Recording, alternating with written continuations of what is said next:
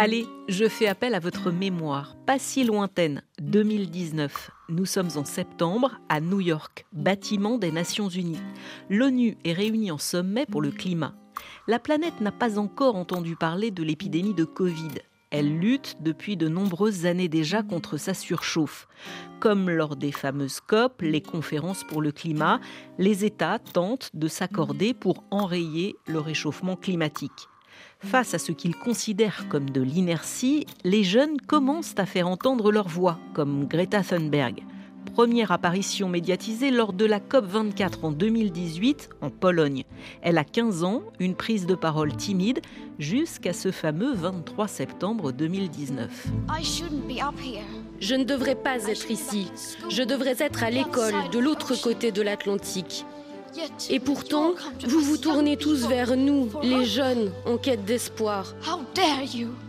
Comment osez-vous ? Vous avez volé mes rêves et mon enfance avec vos paroles creuses. Et pourtant, je fais partie des chanceux. Des gens souffrent, des gens meurent, des écosystèmes entiers sont en train de s'effondrer. Nous sommes au début d'une extinction de masse et tout ce dont vous pouvez parler, c'est d'argent et de contes de fées, de croissance éternelle. Comment osez-vous ? Depuis ce discours, le monde entier connaît le visage de la jeune militante écologiste suédoise. Ses actions sont régulièrement relayées dans les médias. En revanche, comme ça, sans réfléchir, êtes-vous capable de citer le nom d'une ou d'un jeune militant écologiste africain ? Pourtant, le mouvement pour le climat est bien enclenché sur le continent. Les initiatives se multiplient et j'ai voulu savoir comment. Je suis donc allée retrouver Christina Okello, qui est journaliste au service Afrique de R F I. Parce que deux ans après la première apparition médiatique de Greta Thunberg à la COP, une autre jeune activiste, ougandaise, a interpellé les dirigeants du monde des affaires et de la finance. Nous sommes à Glasgow, en Écosse, où se tient la COP vingt-six. Nous voyons des chefs d'entreprise et des investisseurs se rendre à la COP en jet privé. Nous les voyons faire de beaux discours. Nous entendons parler de nouveaux engagements et de nouvelles promesses. Mais nous sommes noyés sous les promesses. Les promesses ne réduiront pas le C O deux. L'humanité ne sera pas sauvée par des promesses. Il est difficile de croire les dirigeants du monde des affaires et de la finance alors qu'ils n'ont pas tenu leurs promesses auparavant. Bonjour Christina. Bonjour Alexandra. Cette jeune femme, c'est donc euh, Vanessa Nakate. Alors toi, tu l'as déjà interviewée. Aujourd'hui, elle a vingt-sept ans. Elle est ougandaise et, alors évidemment, elle fait beaucoup moins la une que Greta Thunberg. Et pourtant, elle s'est engagée dans cette lutte climatique quasi en même temps que la jeune Suédoise. Et elle était toute seule, en fait, au départ. Elle était à Kampala. Du coup, elle a décidé, en fait, de faire des manifestations devant le Parlement. Elle voulait reproduire les mouvements Fridays for Future en Ouganda. Mais en Ouganda, c'est un peu compliqué de manifester parce que les gens n'ont pas le droit. Mais euh, elle était engagée et elle mettait ses photos euh, sous les réseaux sociaux et elle a commencé à attirer l'attention euh, du public. Mais il y a eu un moment emblématique où elle s'est fait connaître au grand public. Euh, cet épisode à Davos, où tous les dirigeants du monde entier se retrouvent. Et en fait, elle a été coupée d'une photo aux côtés de Greta Thunberg et d'autres militantes blanches. Et c'est là où elle s'est fait euh, propulser euh, sur le devant de la scène. Cette photo, c'est euh, l'agence euh, de presse américaine A P euh, qui l'a euh, recadrée. On ne voit que, tu l'as dit, des militantes blanches. Et Vanessa Nakate avait dénoncé une pratique euh, raciste. Elle était vraiment furieuse. Oui, elle a déclaré que vous n'avez pas simplement effacé une photo, vous avez effacer tout un continent. Et depuis, euh, elle organise euh, des grèves pour le climat euh, en Ouganda. Elle a aussi fondé un mouvement qui s'appelle Rise Up, euh, qui vise à faire entendre la voix des militants africains. Ses actions les plus emblématiques, ce sont lesquelles ? Ben en fait, elle est très attachée à la justice environnementale. Elle n'arrête pas de dire qu'il faut que les pays riches paye pour les, les préjudices qu'ils ont fait subir aux pays du Sud. Donc, elle participe à toutes les grandes manifestations, à toutes les COP. Elle a notamment salué euh, la décision l'année dernière euh, en Égypte à la COP vingt-sept de mettre en place enfin un fonds de pertes et dommages pour que le pays euh, pauvre puisse accéder au financement pour faire face au changement climatique. Donc, elle est très euh, dynamique, euh, très euh, engagée. Dernièrement, elle était à Paris aussi en juin pour le sommet euh, consacré au nouveau pacte financier mondial organisé par Emmanuel Macron. Elle a participé à ce moment-là aussi à une manifestation aux côtés de Greta Thunberg, toujours, et d'autres activistes pour exhorter les participants à conclure un accord climatique solide et à payer donc pour avoir provoqué la crise climatique. Christina, sur le continent, il n'y a pas qu'elle, évidemment, qui porte le combat. Là, on enregistre cet épisode à la veille de l'ouverture de la COP vingt-huit, qui donc cette année se tient à Dubaï. Et durant cette conférence climat, il y aura une journée entièrement consacrée à la jeunesse. Toi, du coup, tu as voulu proposer à la radio pour cet événement plusieurs portraits de jeunes militants africains. Oui, en fait, je voulais montrer euh, un autre visage du continent. Ces jeunes n'arrêtent pas de dire qu'on les considère comme étant que des victimes du changement climatique. Donc, je voulais montrer aussi qu'ils sont des acteurs de terrain qui luttent, qui essaient de faire quelque chose pour faire bouger les lignes. Donc, j'ai choisi trois profils de femmes et un homme du Kenya, du Ghana et euh, du Niger, l'Afrique de l'Est et l'Afrique de l'Ouest, deux régions où les impacts du changement climatique sont particulièrement visibles. Donc au Kenya, nous commençons notre série avec Suzanne Sindani. Elle a vingt-huit ans et en fait, elle m'a raconté qu'elle ne connaissait pas le changement climatique. Mais un jour, le phénomène est arrivé chez elle. Elle habite dans une région un peu euh, éloignée de la capitale Nairobi, une région qui s'appelle Bungoma. C'est une région qui est assez fertile, donc il pleut tout le temps. Mais un jour, la pluie s'est arrêtée. Et euh, les gens n'arrivaient plus à faire la récolte, à cultiver les terres. À ce moment-là, elle a dit « Ah, ça y est, il faut vraiment que je fasse quelque chose ». Sur le terrain, elle mène des campagnes de sensibilisation et propose du contenu en ligne pour informer le public. En juin de cette année, cette experte en communication est désignée par le ministère kényan de l'Environnement et des Forêts pour élaborer un plan national d'action climatique. J'ai été touchée directement par le changement climatique. Je sais maintenant que j'ai une responsabilité, celle de jouer mon rôle et d'encourager mon entourage à faire de même. Aujourd'hui basée à Nairobi, Suzanne Sindani mène des actions de reboisement dans ce pays abîmé par la déforestation. Elle veut aussi s'attaquer à un autre fléau, la pollution de l'air, qui est très répandue à Nairobi. Elle me disait qu'en fait, il y a des voitures partout, les gens ont du mal à respirer, qu'aujourd'hui, les gens tombent malades, ils restent malades pendant un mois, et ils attrapent un rhume, et le rhume ne part pas. Et ce n'est pas le Covid, c'est vraiment en fait, les conséquences de cette pollution.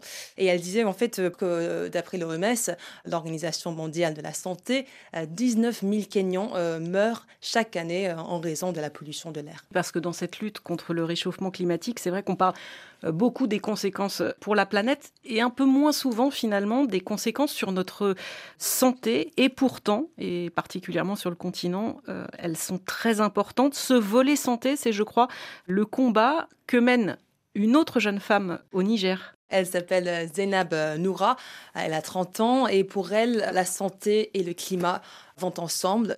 Elle m'explique qu'au Niger, aujourd'hui, les impacts du changement climatique favorisent l'apparition des maladies infectieuses comme le choléra, le paludisme. En fait, il y a des régions comme Agadez, à l'ouest du pays, qui aujourd'hui en fait, euh, font face à des cas de paludisme, alors que par le passé, ce n'était pas du tout ça.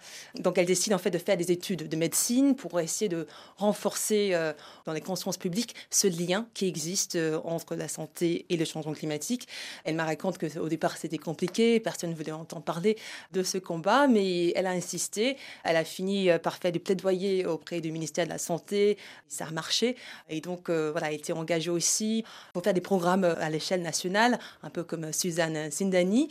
Et donc, aujourd'hui, elle dit quand euh, elle parle, les gens l'écoutent. Et la prennent au sérieux. La prennent au sérieux. Elle est vraiment... Euh, ça lui renforce en fait dans son combat. Elle m'a raconté aussi qu'elle a trois enfants, trois garçons, et c'est aussi pour eux qu'elle mène cette lutte. Être en bonne santé, Christina, ça passe aussi par l'alimentation. Encore un combat mené par un jeune. Alors cette fois, c'est un garçon. C'est un garçon, oui. Donc il fallait quand même avoir un homme dans cette série. Donc j'ai choisi Wisdom Kofi, un Ghanéen. Il a trente-neuf ans. Et lui, en fait, il milite pour la protection de la souveraineté alimentaire face aux grandes plantations industrielles des multinationales. En fait, il habite dans un, une ville à l'ouest du Ghana. Et il m'a raconté qu'aujourd'hui, les agriculteurs n'arrivent plus à cultiver la propre terre parce qu'ils se voient un posé par des grands groupes comme Bolloré, des plantations de, de monoculture. L'argument de ces grands groupes, c'est qu'on peut produire du biocarburant. Donc à la place des énergies fossiles, on utilise des plantes. C'est meilleur pour la planète, plus écologique. Mais l'argument de Wisdom et d'autres activistes, c'est que, attention, euh, non. D'abord, quand on favorise des monocultures, ça appauvrit le sol parce qu'il y a moins de variétés. Et en plus, du coup, les agriculteurs sont obligés d'utiliser des pesticides pour essayer d'avoir un meilleur rendement. Donc du coup, c'est un cercle vicieux et ces pesticides contaminent les réserves d'eau, ont un impact sur la biodiversité. C'est la souveraineté alimentaire qui est menacée, mais aussi la vie de ces populations. Donc lui, il me raconte son combat et c'est pas évident, mais il m'a raconté qu'il a réussi à galvaniser les habitants dans sa ville et ils ont pu résister. On a commencé par penser ensemble comment faire en sorte que euh, les jeunes dans les communautés aident les parents âgés à créer des pare-feux autour des champs pour diminuer ces feux de brousse. Depuis, Wisdom Kofi sensibilise les communautés sur la défense de leurs droits face à ce qu'il appelle l'accaparement des terres par des multinationales et pointe le groupe norvégien A P S D. Ces derniers a racheté quarante-deux mille hectares de plantations d'eucalyptus à Bono dans le centre du Ghana pour y produire des biocarburants. Cette solution à la crise climatique menace en réalité la souveraineté alimentaire, estime le militant ghanéen. Cette communauté pèse quarante-deux mille hectares au nom du développement. Or, il y a des endroits où c'était les forêts. La multinationale prend ces forêts, fait la promotion de la monoculture. Nos mamans, nos pères, n'ayant pas assez de terre, sont obligés d'appliquer les engrais chimiques sur les petits espaces qu'ils ont pour pouvoir augmenter la production. Ils ont réussi à les chasser et garder leur terre. Donc pour lui, c'était vraiment une réussite qu'il veut répliquer ailleurs. Il y a un point commun dans ces trois personnes dont tu viens de me parler, c'est qu'en fait, au départ, on ne les prend pas au sérieux oui. quand euh, ils mènent ce combat. Est-ce que ça a été euh, facile ou difficile pour toi de trouver des jeunes militants africains ? Euh, non, parce qu'en fait, euh, comme tu sais, quand on cherche à parler avec euh, des témoins, d'abord, c'est pas évident parce que voilà, ils sont pas forcément euh, sur Internet, sur les réseaux sociaux. Mais en fait, j'ai eu la chance parce que je couvre quand même euh, ces thématiques euh, depuis un certain temps. J'étais à un reportage euh, il y a quelques semaines euh, au bureau de Oxfam ici à Paris parce qu'ils ont sorti leur nouveau rapport euh, sur les inégalités euh, climatiques. Et en fait, euh, l'une des personnes m'a conseillé en fait de contacter un, un activiste au Niger. C'est quelqu'un que je connaissais déjà et j'avais complètement zappé que je pouvais faire appel à lui. Et donc, je l'appelle et il me dit « Ah oui, pas de problème ». Et après, il m'envoie des contacts euh, des gens partout euh, en Afrique. Et donc, du coup, à la fin, j'avais euh, une mine d'informations et de contacts. Et c'était trop. Et il fallait voilà, choisir, faire le tri. Et donc, finalement, j'ai choisi des personnes, euh, des représentants euh, des régions les plus touchées par les impacts du changement climatique. Euh, donc, euh, des gens de l'Afrique de l'Ouest, euh, des gens de l'Afrique de l'Est. Parce que, en fait, je me suis dit, les autres, ils vont aller à la C O P vingt-huit, donc mes collègues euh, peuvent les rencontrer sur place. Deux femmes et un homme, alors c'est vrai, on, on en a un, un peu parlé tout à ouais. l'heure, mais euh, c'est assez marquant, et moi je l'avais remarqué aussi au, au fil des années, le plus souvent ce sont des femmes qui sont euh, en première ligne pour euh, mener le combat contre le réchauffement climatique. Et c'est pareil, finalement, sur le continent ? Oui, parce que ce sont les femmes qui sont les premières victimes, en fait, de ces impacts-là. Ce sont elles qui cultivent les terres. Et donc, du coup, elles voient quand les pluies n'arrivent pas, quand il y a des inondations. Elles sont obligées, quand il n'y a pas d'eau, de faire des longues distances pour chercher l'eau ailleurs. Et donc, vu qu'elles sont touchées, en fait, elles n'ont pas de choix. Elles n'ont pas d'autre choix que de s'attaler à ces, à ces problèmes. Donc, elles essaient d'élever leur voix pour que les gens comprennent qu'il faut agir. Et euh, les femmes que j'ai eues, en fait, elles ont été inspirées par d'autres combattantes avant elles, des personnalités comme la Kenyane Wangari Maathai. Elle était le prix Nobel de la paix en deux mille quatre. Elle a lancé ce mouvement, le Green Belt Movement, une campagne qui vise à planter des arbres à travers le Kenya pour lutter contre la déforestation. En fait, elle voulait vraiment mettre en avant les femmes dans la lutte en faveur de l'écologie, et, et les personnalités féminines qui lui ont succédé ont compris la même chose. Depuis un moment, il y a aussi euh, ce mouvement Fridays for Future qui a été initié par euh, des jeunes. Il y a eu des rassemblements, c'était les vendredis à travers le monde, pour exiger qu'il y ait des engagements concrets de la part des États. En Afrique, ce mouvement aussi, il avait bien pris, il est bien présent.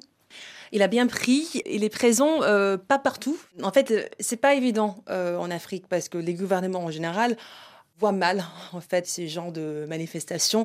Ils les considèrent comme étant une contestation de leur pouvoir. Donc, euh, ils font euh, résistance, ils font de la répression. Et les gens euh, que j'ai eus par le passé m'ont raconté que quand ils essaient de dénoncer, par exemple, en Ouganda, c'est un projet euh, de construire un, un énorme oléoduc euh, en Ouganda et en Tanzanie. En fait, ils se voient arrêtés, ils subissent euh, des menaces de la part des autorités. Donc, en fait, ils sont obligés de se taire. Donc, aller manifester, faire la grève tous les vendredis, ce n'est pas évident. J'avais d'ailleurs parlé de ce projet, ce projet I C O P mené mmh. par Total Energy. Dans Témoins d'Actu, c'était avec Charlotte Cossé en septembre deux mille vingt-deux. Elle rentrait euh, de reportage et cet épisode, il est toujours disponible à l'écoute. L'Afrique, c'est grand, c'est trente millions de kilomètres euh, carrés. Est-ce que les problématiques climat, elles sont les mêmes dans tous les pays ? Ben non, parce que c'est comme si on disait que le climat en France était le même qu'en Angleterre. Non, il pleut beaucoup en Angleterre, je me suis pensé quelque chose, je viens de là-bas. En France, il fait un peu plus beau.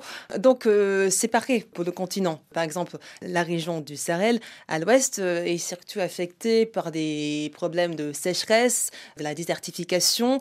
Dans le centre, en République démocratique du Congo ou au Rwanda, nous avons vu les habitants subir des inondations.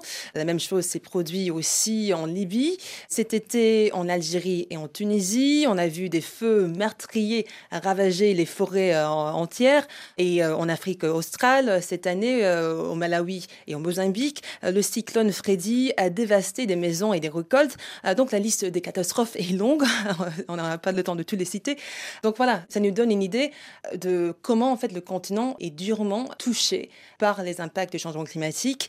Et d'ailleurs, euh, cette jeunesse africaine, elle met en avant cette injustice climatique et elle attend à ce que le monde entier et les dirigeants qui se retrouvent à la COP vingt-huit activent, mettent en place euh, ces fameux fonds euh, pertes et, et préjudices qui va permettre euh, aux pays du Sud de, de trouver des financements pour répondre euh, à ces conséquences climatiques. À la surprise générale, la concrétisation de ce fonds a été adoptée dès l'ouverture de la COP vingt-huit à Dubaï. L'Union européenne a déjà promis le versement de deux cent vingt-cinq millions d'euros. Quelques quatre-vingt-dix millions devraient venir des Émirats ou encore quarante-cinq millions du Royaume-Uni.